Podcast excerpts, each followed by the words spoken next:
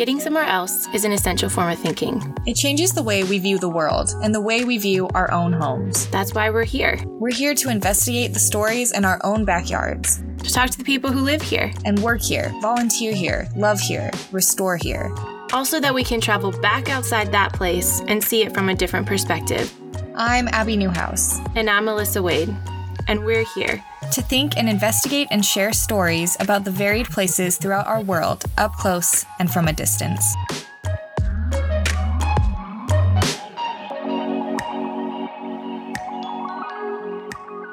In this episode, we walk the ground of historically black Woodland Cemetery in Richmond, investigating what it means to honor the dead, wondering what it means to be death positive, asking ourselves if we have what it takes to be at peace with our mortality and plan for what happens after our last breaths.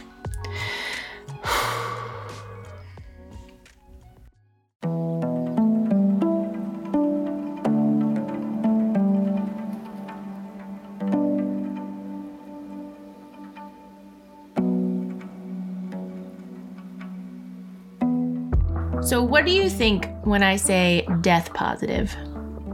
Um, I don't. I think good feelings towards death. Would you consider yourself death positive? Yes and no. I think it's taken me like a while to get to a point where I'm okay with it, and like strangely, that came from kind of like distancing myself from religion. If I've like allowed myself to think about my body and my life as temporary, and it's actually been like weirdly peaceful for me Actually, have you heard of the Buddhist practice where monks think about death at least five times a day? Um, I haven't. It's an important way for them to kind of recognize they're alive and understanding that one day they won't be. In fact, they even do chants over deceased corpses in order to kind of maintain that reality that death is going to happen to all of us. Like humans don't like that. We don't like But- our biological form, right? We like our spiritual and intellectual form. And we do Yeah. like to push our bodies and showcase what our bodies can do. Like, look at this new yoga pose I can hold for an hour.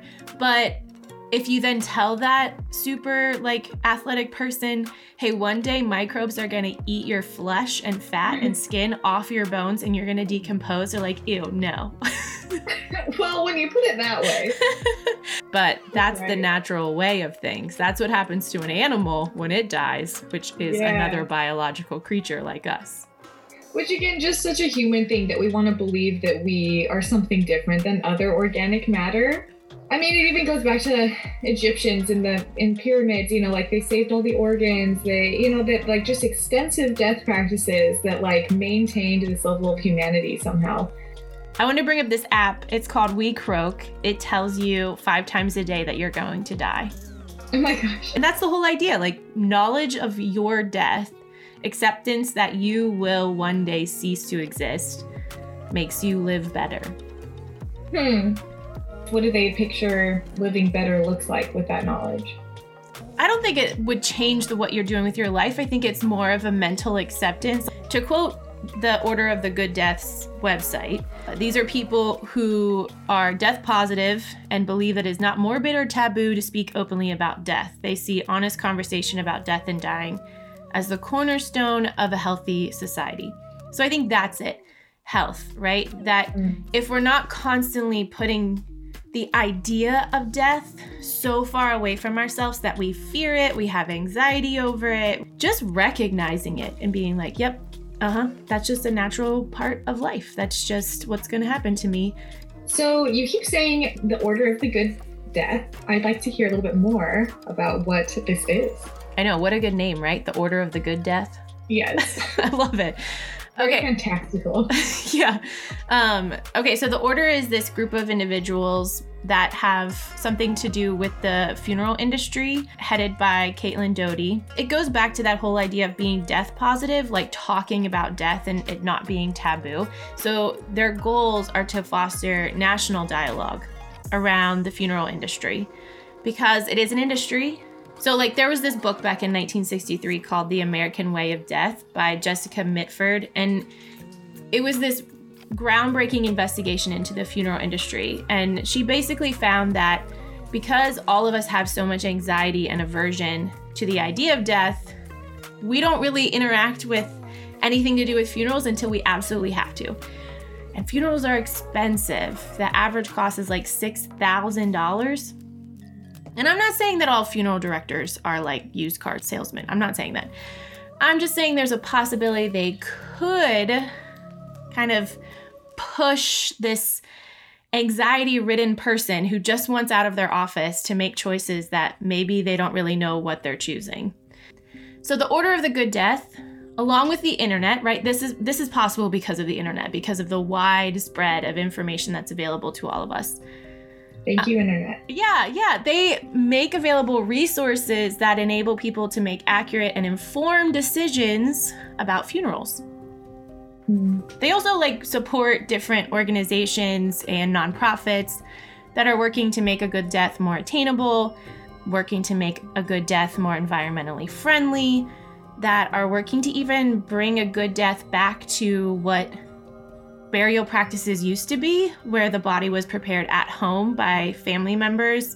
Interesting.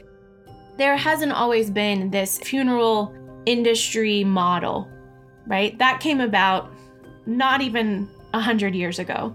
And mm-hmm. so if you go back even 500 years ago, there was the ritual was you care for the dead, you you honor them, you respect them, and then you put them in the ground. The whole idea of putting someone in the ground or setting them aflame, those are normal. Those have been around for centuries, decades. Like, I think that you're saying this, but like, I'd wager that it's an ancient form because they knew that we decompose. Like, yeah, honoring the dead matters, right? Burial matters. You know, there is honor in maintaining this respect for the dead in looking back at your history at your ancestors. And and so in Richmond right now there is a movement that's attempting to restore historic black cemeteries that have fallen into misuse and neglect and have been overrun by natural elements but also human debris and trash and neglect and vandalism.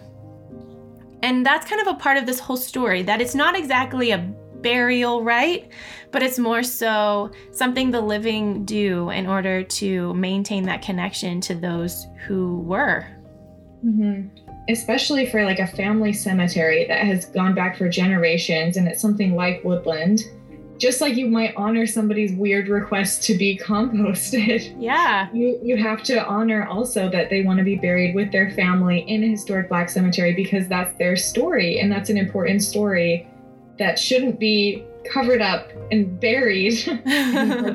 right. And you think of burial grounds as connected to heritage and to the social kind of soul of a community, right? It's not just about being able to talk about our own death or those two weeks that happen after someone dies, but also the ritual of caring for those who have been lost in a way that is environmentally friendly, in a way that is equitable, in a way that is sustainable, in a way that is meaningful and important to each community.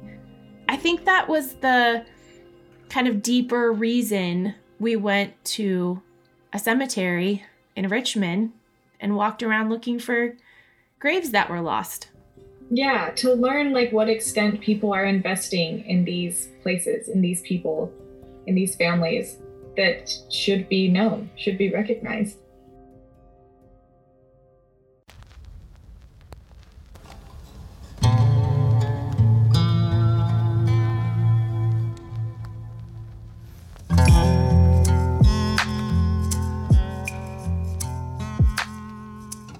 When we drive up to the gate of Woodland Cemetery, a historic black cemetery located on 30 acres by the border of Richmond, Virginia, we see it as it might have looked 60 or 70 years ago. Maybe what it looked like when Roxy Lyons used to visit as a child. So my, it was all it was like a picnic. You come out here at uh, Mother's Day, and you come out on Veterans Day, oh, Memorial Day, and there were families out here cleaning up the grave sites mm. and bringing flowers. Mm. So that so you and most of the families that we knew came out of Jackson Ward. We had a business in Jackson. Her description of these annual meetups is idyllic across acres and acres of green grass, a creek, and well kept graves, families gathering to pay their respects to deceased family members. It was a big party. Yeah. You know, you, you, I, you the kids that that the families had with them, you know, and we would all come out here and clean up. That was a thing. That was a, a duty. But over time, the cemetery started to fall into a state of rack and ruin. With no help from the city, family members struggled to maintain the cemetery against weeds and weather and vandalism. At some point, I guess did that kind of It got so overgrown Yeah. by the by the seventies. Okay, well, I came back in the eighties. It was just so overgrown we couldn't even come back. I had I started bringing my son out here to get him to do what I was doing as a kid, and he would. uh, You know, he was in, he was a kid. Then he was in the eighties. He was in the eighties. He was about nine to ten, and he we would come out. But as the eighties went on, the old girls, the guys, so they didn't own it anymore. The place just started. He got to the point where you couldn't get in. There were critters out here. It was scary. I didn't want to be out here. The grass grew tall, new trees took root. The land undulated under heavy rains and came to swallow up whole gravestones, sidewalks, vaults, even. Families stopped visiting, and burials at Woodland declined. But then in 1993, a legend was buried there Richmond born tennis pro and social activist Arthur Ashe, who requested to be laid to rest there next to his mother. To prepare for the funeral for the thousands who would come out to see the great man one last time and pay their respects, city and state workers worked around the clock for two days to clean up the area. After Arthur's uncle, Horace Ashe, raised concerns about the site. Yet a few months after the event, the Washington Post ran a story about how the disrespect moved right back in. Ten weeks later, Dan Parker wrote, And the road that leads to the historically black Woodland Cemetery again has become a dumping ground for appliances, tires, and other trash. And a city official wants to move Ashe's coffin from the cemetery to a more dignified setting. Even though he was granted his last wishes, some thought it wasn't good enough. Not for Arthur Ashe.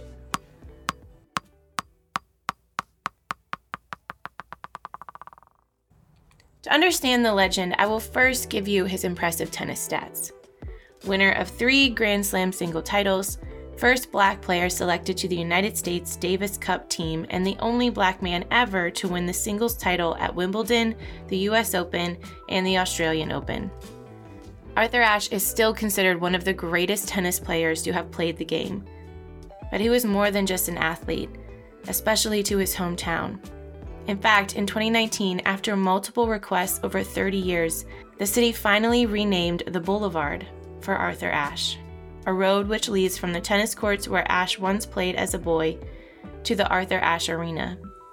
Mayor LeVar Stoney believed it a fitting tribute to a Richmond hero. Arthur Ashe is one of Richmond's true champions, not only on the court as one of the world's greatest tennis players, but off the court as a champion for equality and social justice. His groundbreaking achievements and the dignity, grace, and compassion with which he sought to change the world make him more than worthy of this honor. Believe me, Ashe wrote in his autobiography, most people resist change, even when it promises to be for the better. But change will come, and if you acknowledge this simple but indisputable fact of life and understand that you must adjust to all change, then you will have a head start. Ashe advocated working with what you had, starting where you were, and doing what you could, even in the face of setbacks. He started playing tennis at six years old, choosing a sport he was barred from competing in because of his race. But such hurdles, the segregation on the court, racism off of it, even the lack of privacy later in life because of his gained celebrity. All these he faced with that same sober grace.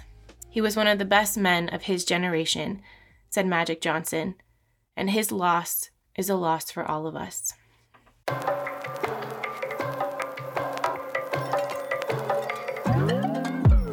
But as the Daily Press printed in 1993, Arthur Ashe would not rest in peace. Lifelong friend of the Ashe family, City Councilman Roy A. West introduced the move of three time Grand Slam winner and his mother, Mattie Ashe, to city administration, calling for the bodies to be laid in at a location more appropriate to the dignity of such important historical figures. Ashe's widow was rumored to vote on the side of Ashe staying in Woodland, calling instead for a promise of proper upkeep and maintenance to the cemetery. Isaiah Ensminger, the then superintendent of the cemeteries, said individual plot owners were responsible for the upkeep of the grounds, meaning the Ashe family, meaning every family of every body buried, were the ones tasked with cleanup, overgrowth maintenance, and trash removal. To be moved out of an overgrown, neglected historic black cemetery, or to demand better upkeep? That was the controversy. The answer to that question carried weight, not only for Ashe and his family, but for the other thousands of souls buried between Woodland's gates. What do you think that he's here? Like, how does that make you feel about the project? Does that add weight to it or, It does. or promise to it? it, it adds weight. Mm. It, it does because Arthur came from out of that area too, from the Jackson Ward area. Mm-hmm, so, mm-hmm. and for him to come back and want to claim it, even though this place looked like it looked, and as famous as he was, mm-hmm. uh, we're very proud to host him. To tell you the truth, I'm, I'm very happy that he's over here. And the Ashe family is still connected to the cemetery. Very much so. So Ashe stayed. His wife's call for proper care remained unheard for years. It wasn't the only call for change in respecting black humanity and burial grounds. The story of neglect, abuse, and loss of Richmond's historic black cemeteries presents itself in cycles. Here's another local legend's burial controversy. After his death in 1901, renowned preacher Jasper Jones had to be moved into Woodland from his original burial plot in Richmond's Sons and Daughters of Ham Cemetery, which was part of a patchwork of black owned burial grounds founded in 1815. In Richmond, and Virginia's capital, as in other urban locales, public options for black burials were limited and mostly relegated to rough potter's fields or segregated lowlands. But at the Ham Cemetery, Jasper's congregation was able to raise a noble obelisk over his grave, a 20 foot high granite shaft that proclaimed his legacy to the world. So, why move? In short, development, gentrification. Richmond's north side neighborhoods were being transformed into streetcar suburbs populated by white residents who wanted the cemeteries closed. Black leaders rallied support from churches and business people to uphold their rights of burial, but authorities persuaded Virginia's General Assembly that the cemeteries were a nuisance and a health hazard. When John Jasper's congregation moved his remains in his obelisk in 1918, Woodland Cemetery was newly open, founded by newspaper editor John Mitchell Jr. It was the actions of black Richmonders fighting against racist city policies that won Mitchell the land, and it was to be a place set apart. As run by Mitchell, called Woodland the most remarkable tract of land ever set aside for our people. Cemeteries like Woodland allowed black people to be remembered the way they wanted to be remembered, in spite of their late 19th century society that stereotyped and negated their full and three dimensional lives.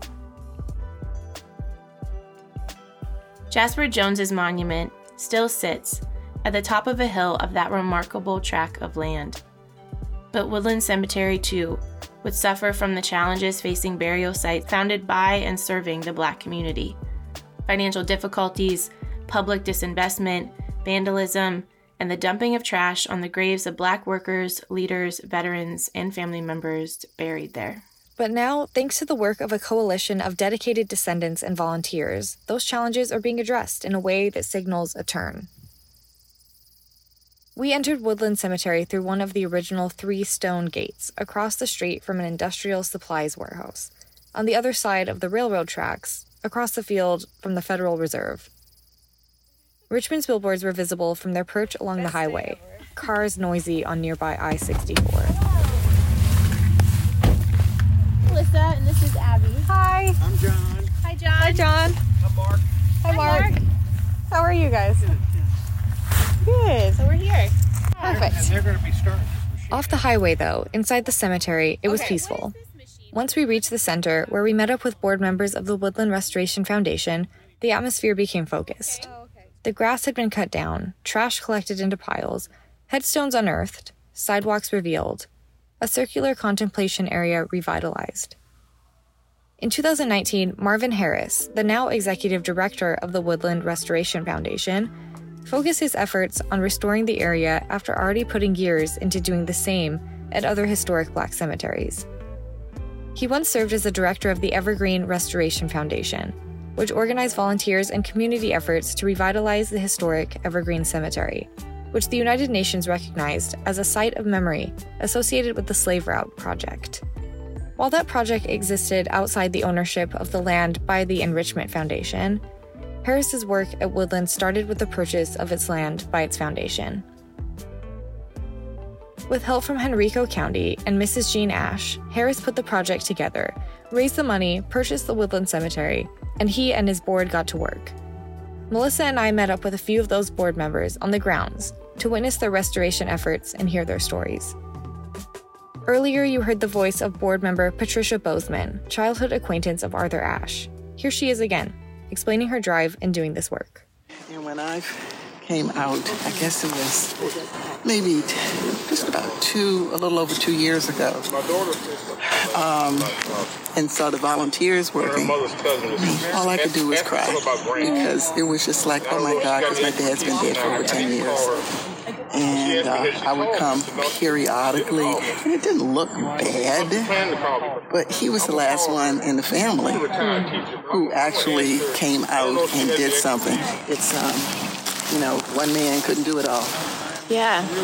And afterwards, but my sister and I always knew where my mother's family was buried, and then um, kind of said, "Oh, Oh, goodness gracious. You know, my husband's, you know, grandparents are buried out here.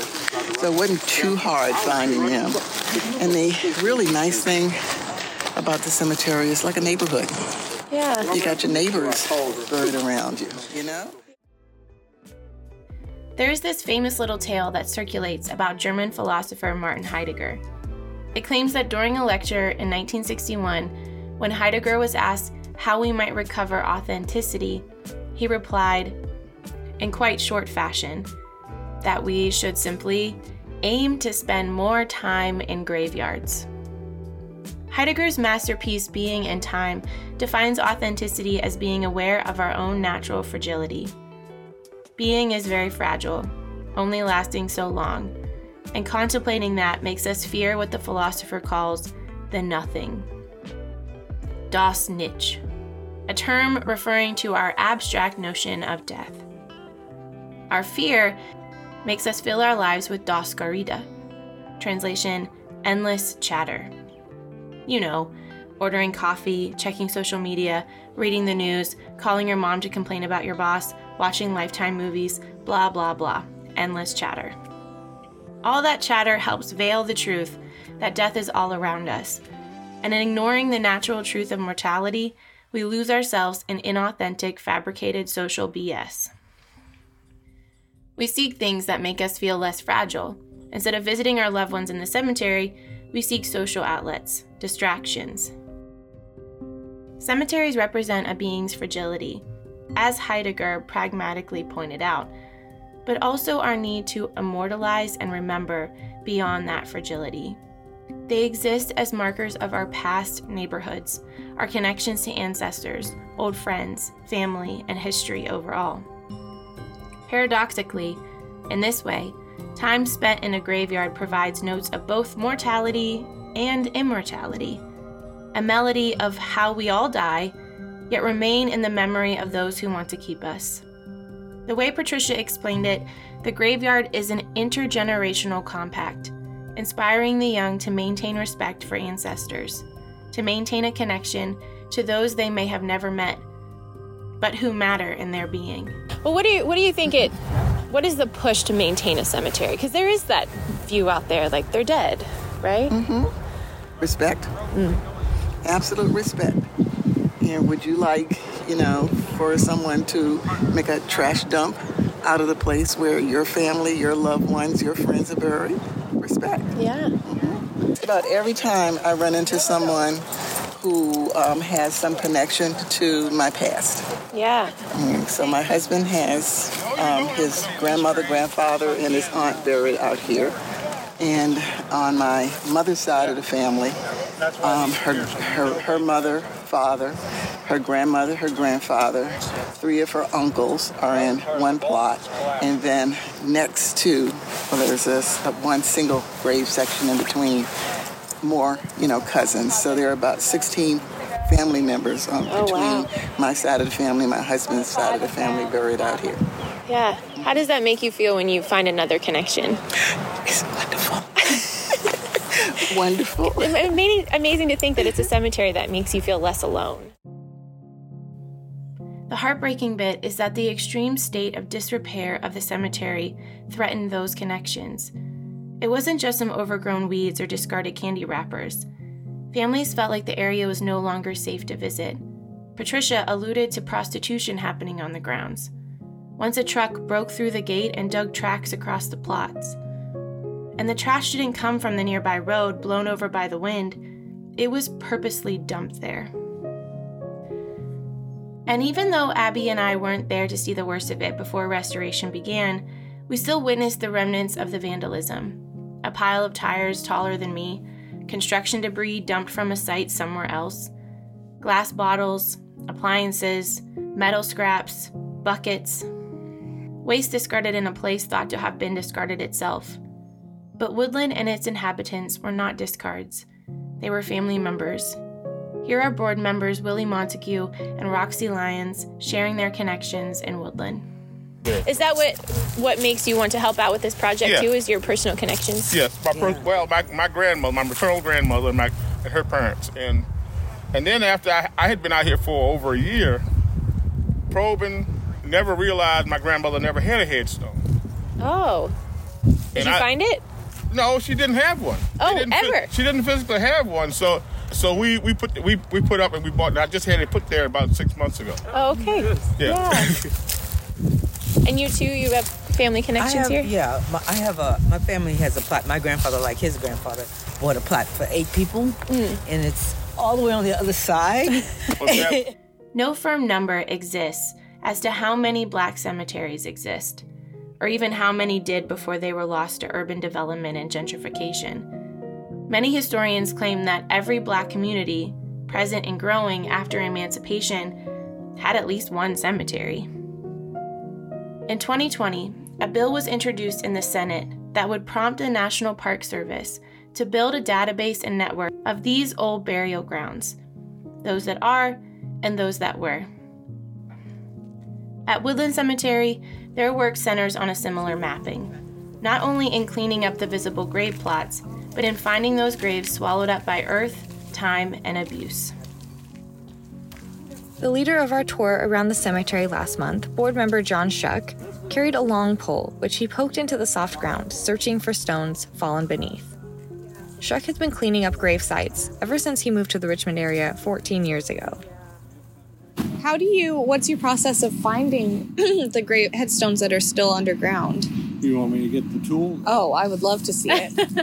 we, we we use probes, uh, and it's it's harder when you got a field like this because you actually don't know where they are. yeah, But in the other outlying areas, you can see indentations where the burials, were, yeah. and you can probe up and down that site. Do you have more records of people buried here than you have markers, right? Like you have Well, let's say the set of people we have records for and the set of people we have markers for, they intersect, but there's hmm. people that we have markers for and we don't have records, and vice hmm. versa. yeah. Hmm. I mean, I've gone through this, and there's maybe the ones we, like, maybe this section, you know, like there's 180 markers here, let's say. The records show another 40, but we've got 50 here that aren't in the records or something. You know, something. Within the first half hour of our tour, John uncovered a lost stone. He probed and hit rock, dug down around it, and found a small rectangular grave marker broken in two pieces. Wait for the best part, he told us, as he grabbed for a water bottle. Pouring water down over the stone, he revealed the name of the discovered member of Woodland Cemetery, Hosea I. Rogers, member of the Busy Bee Beneficial Club. We we assumed we were walking into a maintenance project, like you had already mapped and like found all of these plots, but this is amazing. As we walk, right, we're finding. we're finding Yeah. headstones that are buried under the earth. Found over 4,200 Wow. so far. Yeah. About 1,400 last year. I saw a number that there could be 30,000, someone estimated. Mm-hmm. It's a long way to go. And it's not just family members who are more involved. Henrico County has developed a strong partnership with the foundation, having donated $25,000 to their efforts at Woodland, as well as continual maintenance and volunteer aid. County Representative in Revitalization and Community, Ashley Catterton, was on site during our visit to share more about their role. With that, um, the county partnership started in August of 2020, and um, the county manager is a huge support system as well. I mean, we had two big projects out here with him. I mean, he was out here like mowing too, and um, it's just been great. It's like we're they'll do he'll do anything for Marvin and the team. You know, as moving forward, this history doesn't die, and Right, it just yeah. you know we can it'll be sustainable and evolve. You know, as our generations continue to you know come hopefully help. Yeah. so yeah. The board has other big plans for the cemetery. And um, we're working on all aspects as far as trying to raise funds to, to continue the rest- restoration and improvements over here. Very cool. Working towards uh, building an educational center. Oh yeah. Yeah, the chapel is going to be changed into a museum, Uh-huh. a small museum. Uh, we're trying to partner with the uh, schools Mhm. to have field, trips out here. Um, we'll have information bio, bios on people who are out here and their contributions to Richmond. They hope to create an immersive experience that asks visitors to contemplate history in many different ways, to honor those laid to rest and to honor the work done to recognize them. For instance, they uncovered William Costello, known as Uncle Billy, and one of Richmond's wealthiest black men in the early 1900s. No one had heard of him for about 100 years until they uncovered his grave at East End Cemetery. Now they've researched them and found Costello owned an integrated saloon, which is now the site of the National Theater downtown. Since his grave has been uncovered, Roxy said the city has plans to put a moniker in his name. But without this work, the community would not know the story. As we walked Woodland with John, Mark, Roxy, Patricia, Willie, and Ashley, I not only felt their community, but a revitalized desire to honor and know the past. It is something I rarely look into. I'm more a future minded person, always planning, but constantly pushing forward is like life on a treadmill, only worthy if in motion. Here in the graveyard, I felt a stillness around all the work being done, as if transience wasn't as fully realized here. I mean, it is crazy that we still have so many cemeteries. It must mean we need them. Still, I admit, I haven't visited the grave of a loved one in a long, long time. But I like knowing it is there. Is that because of my human fight against mortality, or because of some ancestral pact? In college, I used to walk through a cemetery to get to class. There was a headstone made of Legos for a boy who had died too young.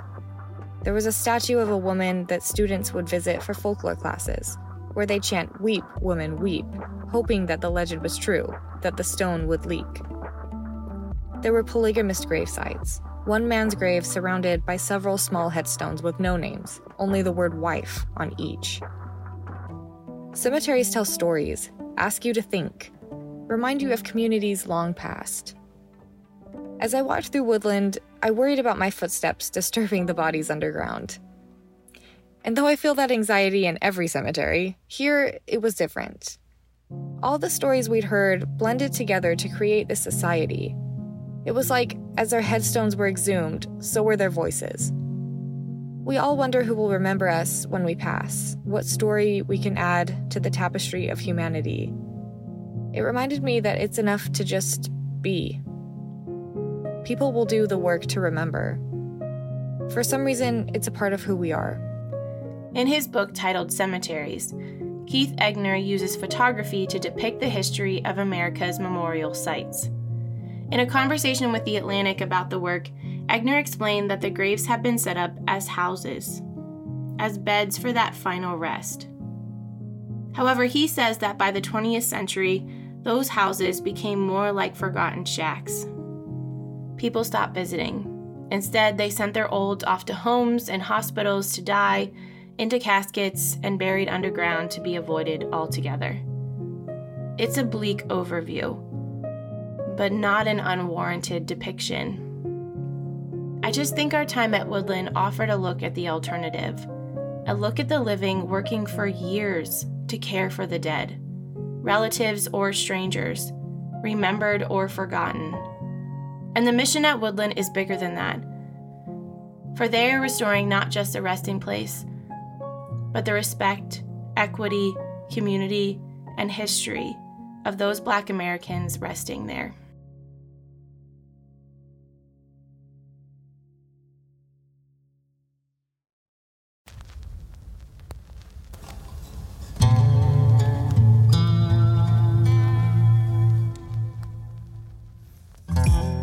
Up next, Melissa talks with certified thanatologist Gail Rubin about breaking the taboo to plan a good goodbye.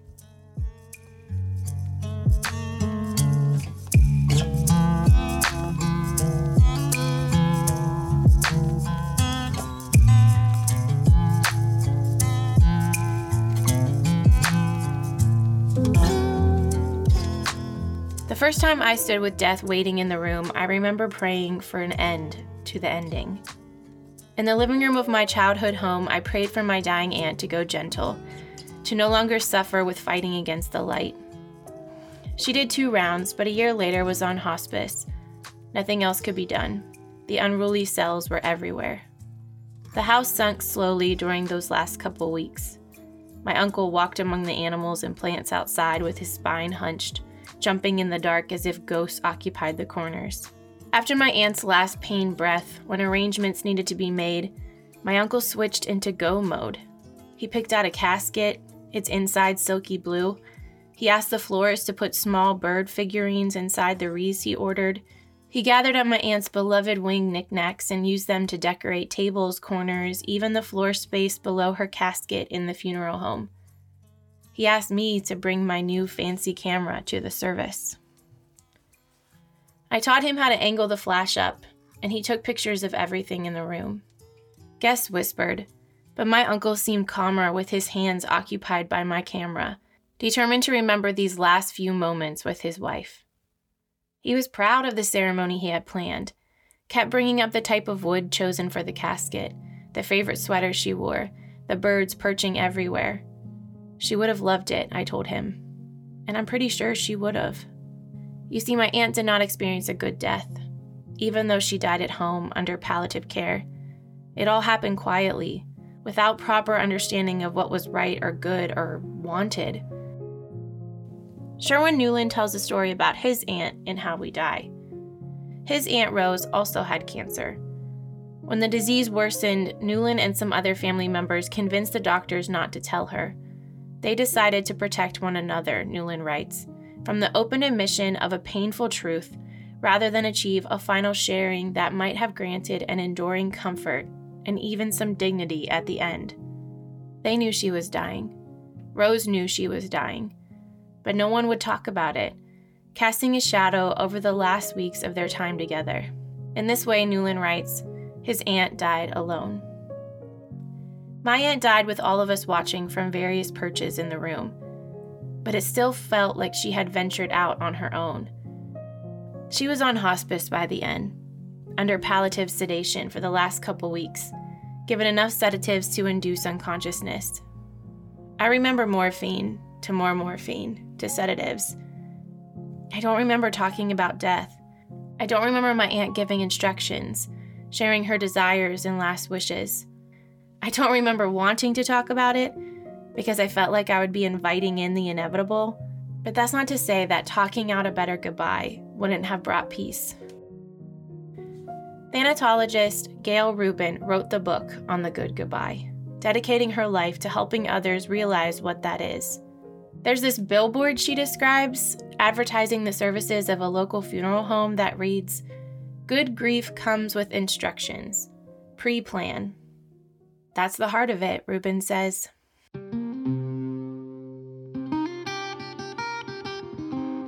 Gail Rubin is the doyen of death. A doyen is a woman who is the most respected or prominent person in a particular field. As the prominent female figure on death, Rubin focuses on helping others do exactly as the billboard instructed Plan. She's an award winning speaker and author, creator of the Newly Dead game, a death planning spin off of the Newlywed game, and a pioneer of the Death Cafe movement in the United States. She hosted the Before I Die festival in 2017 and is working on a manual that will help others do the same in their own towns. Her award winning book, A Good Goodbye Funeral Planning for Those Who Don't Plan to Die, provides everything you never knew you needed to know about funeral planning, broaching the topic with a light touch. Gail even helps maintain a historic cemetery in her area. She became president of the nonprofit organization that supports Historic Fairview Cemetery in Albuquerque, New Mexico, and is charged with the mission of maintaining the area and sharing details about its 12,000 plus inhabitants, keeping it alive, per se. I, I have held death cafes in the cemetery, and um, it always gives you a perspective doing that. A death cafe is a gathering of people, often strangers, coming together to eat cake, drink tea, and discuss death. The objective? To increase awareness of death and help people make the most of their finite lives. The first Death Cafe, held in London in 2011, was inspired by the ideas of a Swiss socialist who developed the concept of Cafe Mortels, and has since spawned a worldwide movement. Thousands of death cafes have been held in over 80 countries, and over 14,000 have been hosted here in the United States to date. Other than to talk about death, the cafes have no specific agenda.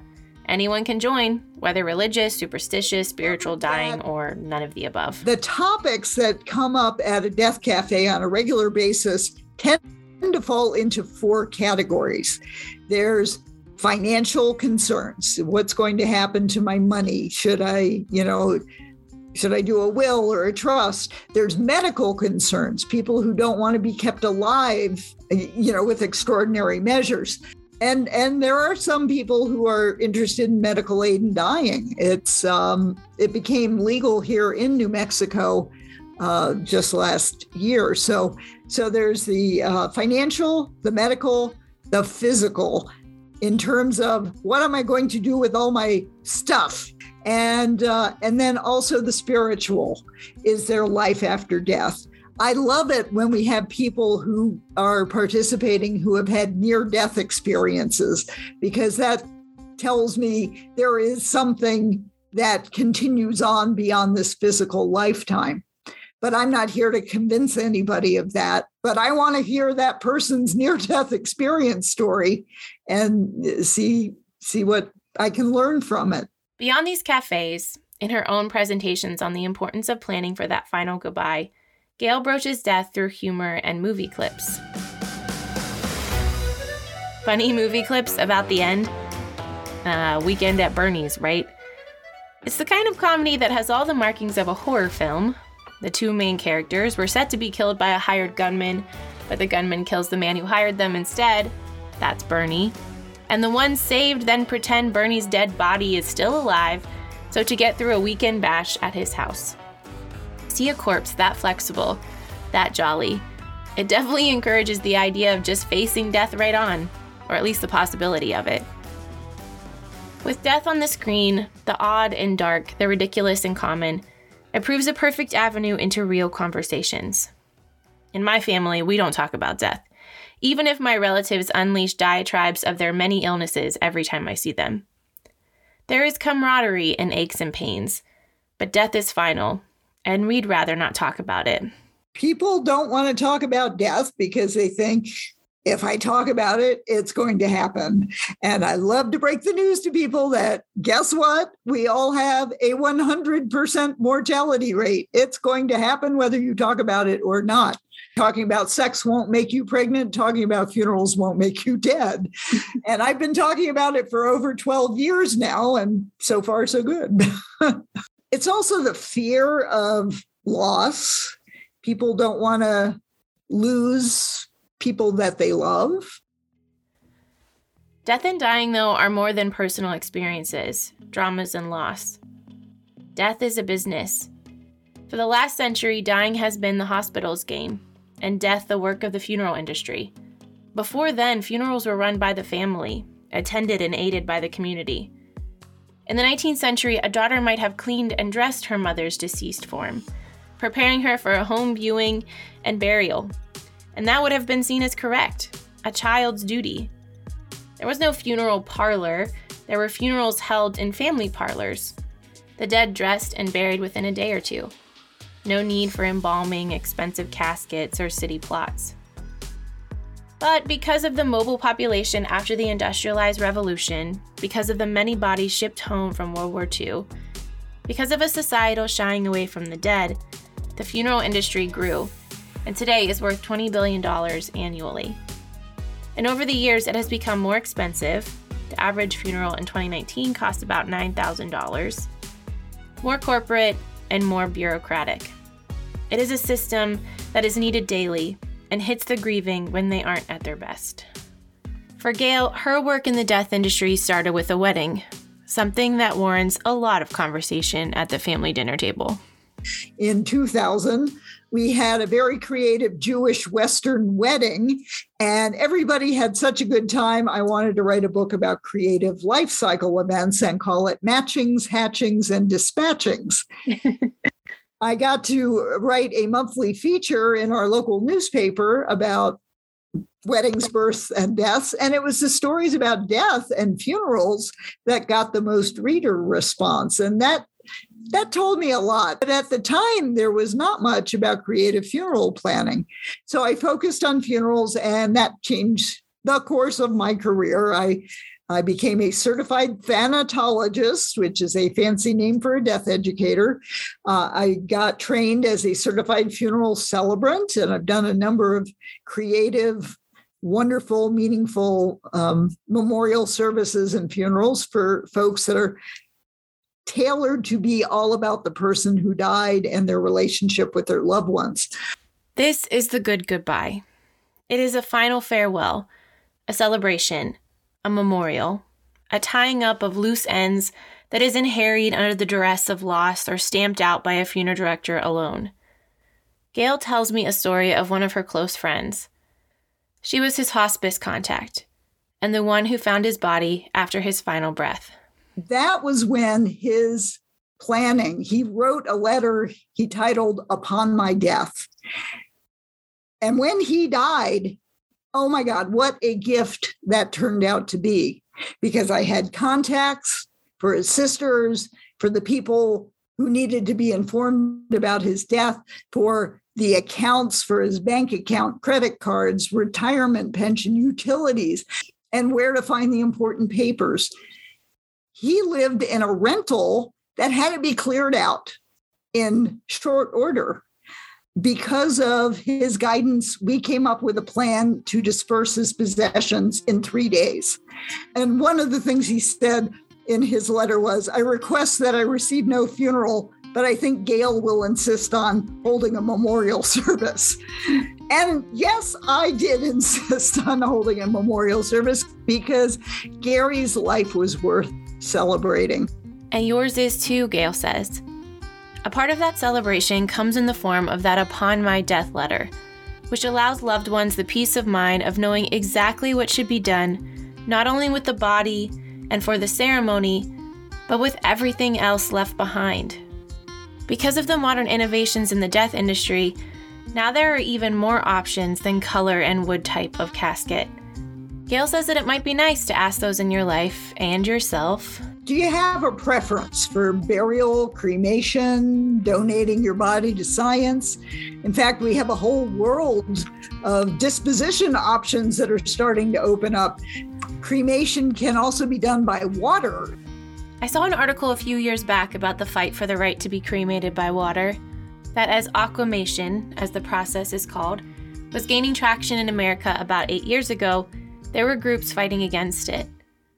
In 2016, for the first time in the US, cremation became more common for the deceased than entombment. This shift might have something to do with the high cost of traditional burial and the loosening of society's view of what is morally acceptable when disposing of a body. There's also the modern question of environmental impact. More than 4 million gallons of toxic embalming fluids and 20 million feet of wood are put in the ground in the US every year while a single cremation emits as much carbon dioxide as a 1,000 mile car trip. Thus, the rise in America of green burials, where bodies are wrapped in biodegradable material and not embalmed, where loved ones are turned into compost or aquamated, dunked in a high pressure chamber filled with lye and water, which is heated to somewhere between 200 and 300 degrees and dissolves flesh, blood, and muscle in about 6 to 12 hours. When the water is drained, all that will remain is bone and metal medical implants, if any. The bones can be ground into ash and then sent to the family if requested. The wastewater gets flushed, and the whole process is carried out with no toxic emissions or greenhouse gases. So, what's the issue? Ah, well, the article I read by Emily Atkin goes on to say that the leading opposition was issued by a politician who was also in the casket building industry. Other politicians spoke out because they called it flushing a loved one down the drain. So, back to that moral question of what to do with a dead body. What is right? What is wrong? For as long as there have been civilizations, there have been death rituals. And for as long as there have been death rituals, there have been cultural clashes over one person's choice versus another's. In a small village in the mountains of Indonesia, they mummify and live with the corpses of their dead. In Japan, loved ones pluck bones out of cremation ashes with chopsticks in one specialized ceremony. Parsis give their bodies to the vultures in the Tower of Silence. And where there are no vultures, to the sun. But still, once your curiosity for the world's burial practice is satiated, it is important to question yourself and what is right for your body and what your loved ones would want you to do with theirs. You know, even though we have a 100% mortality rate, less than 30% of adults have wills, have advanced medical directives, have have made estate plans. So that leaves 70% or more of our loved ones that are going to be in a heap of trouble, not if, but when you uh, shuffle off this mortal coil. There is a seriousness to a will that makes people leave it until later, until they think the end is near. But these things are for the living, for the grieving. There's this metaphor in Lemony Snicket that likens losing someone suddenly to thinking there is one more step to the staircase when there isn't. Your foot falls down through the air, and there is a sickly moment of dark surprise as you try and readjust the way you thought of things. Even though you know of this 100% mortality rate, it's still a surprise to face it. The more of us start having honest conversations about death and planning ahead for it, we can make it so much better for our loved ones. And doing a good job might mean some administrative duties as well a little human resources for yourself.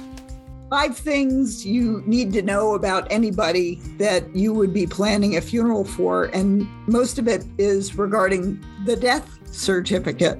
You need to know the city they were born in, mother's maiden name, because you have to have the full name, not just their married name, social security number. And then there are the online passwords. Apparently, there are like 30 million dead people still active on Facebook, still account holders. I mean, no matter when I die, no one is going to be able to find my MySpace account to cancel that. It will forever swim in the nether regions of the internet. I don't even know where it is. But also, Gail says, you should have a folder with all the important documents that put your life on paper your social security number, your birth certificate, your life insurance information, your advanced medical directives, your bills, and again, all those passwords. After your files are complete, leave your office and talk it out. Go to a death cafe, play the Newly Dead game, or download a free planning form to help pull together your end of life details by going to agoodgoodbye.com and getting a 10 page planning form there that will help you get the whole thing started. And along the way, maybe watch a comedy that helps, possibly leaving it to Monty Python to get the conversation started. And why we've all got to go sometime. Come in. This, this is Mr. Death. The Grim Reaper. Well, that's cast rather a gloom over the evening, hasn't it?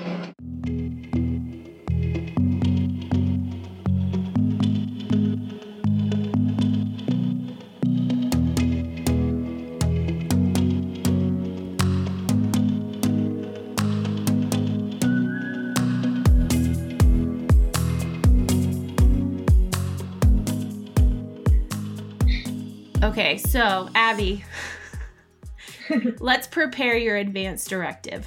Are you ready? I'm ready. I'm just I'm getting in the zone. Oh, I'm meditating. I'm feeling peace with my impending doom. Okay, you're gonna die. Got I'm it? gonna die. Yeah. I'm gonna die. I'm gonna die. I will die. I will die. I'm going to die. Good. Okay. Now you're feeling very at peace with it and, and I'm ready. Yeah. Basically, what do you want to happen to your body? Oh man. Um what are my options? Well, okay, so in most states, you have three major options be cremated, be buried, or give your body to science. Okay. Okay.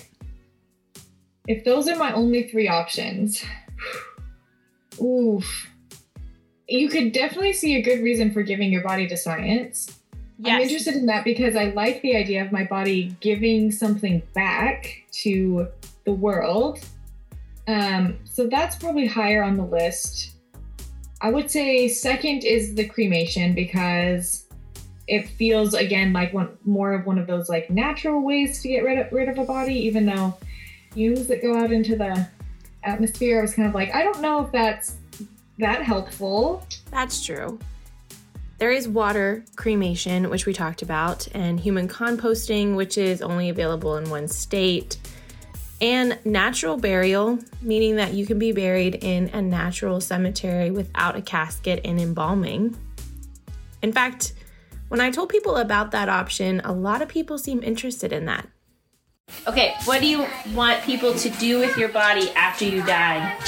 Two things. One, if we don't have that much money, just uh, either bury me under a tree so I can, uh, like, or plant me next to a tree.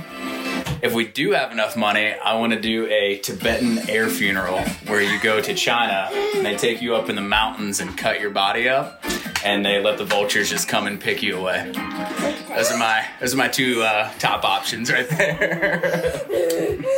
Mm, I say cremate or bury. Either one I'm okay with. It'd be nice to be like in a peaceful field. That'd be cool. But I also don't really think that where or what matters. I'd be against spending a lot of money on me and my body.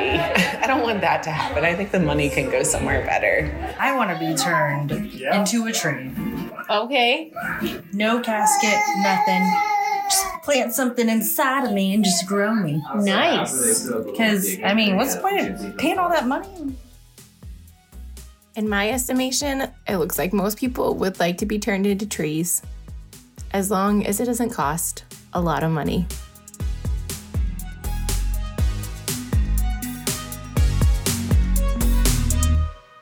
Thanks for listening. We owe a huge thank you to all the people who let us interview them for this episode. To Marvin Harris of the Woodland Restoration Foundation, along with board members John Shuck, Willie Montague, Roxy Lyons, Mark Scheimder, and Patricia Bozeman, as well as Henrico County Representative Ashley Catterton. Thank you for the informative and enjoyable tour of Woodland Cemetery and for all you do in revitalizing Richmond. For our listeners interested in helping with the Woodland Restoration Project, you can find out more, donate, and ask about your own relatives on their website, woodlandrestorationfoundation.org. And thank you to Gail Rubin, the doyen of death, for her humor and expertise. Make sure to visit agoodgoodbye.com for your free post death planning packet. And a thank you to the source material we used for research and background for this episode writing and videos by Caitlin Doughty and The Order of the Good Death, articles from Dan Parker for The Post, Ryan K. Smith for Time, as well as the work of Emily Atkin and Keith Eggener, and The Wisdom of Monty Python. This episode was written, produced, and edited by me, Abby Newhouse, and Melissa Wade. All sound effects and music not recorded by us come from Epidemic Sound. Learn more about this episode at our website, we'reherepodcast.com, at our Instagram at we'rehere.podcast, and on Twitter at we underscore re here. Until next week, we're here.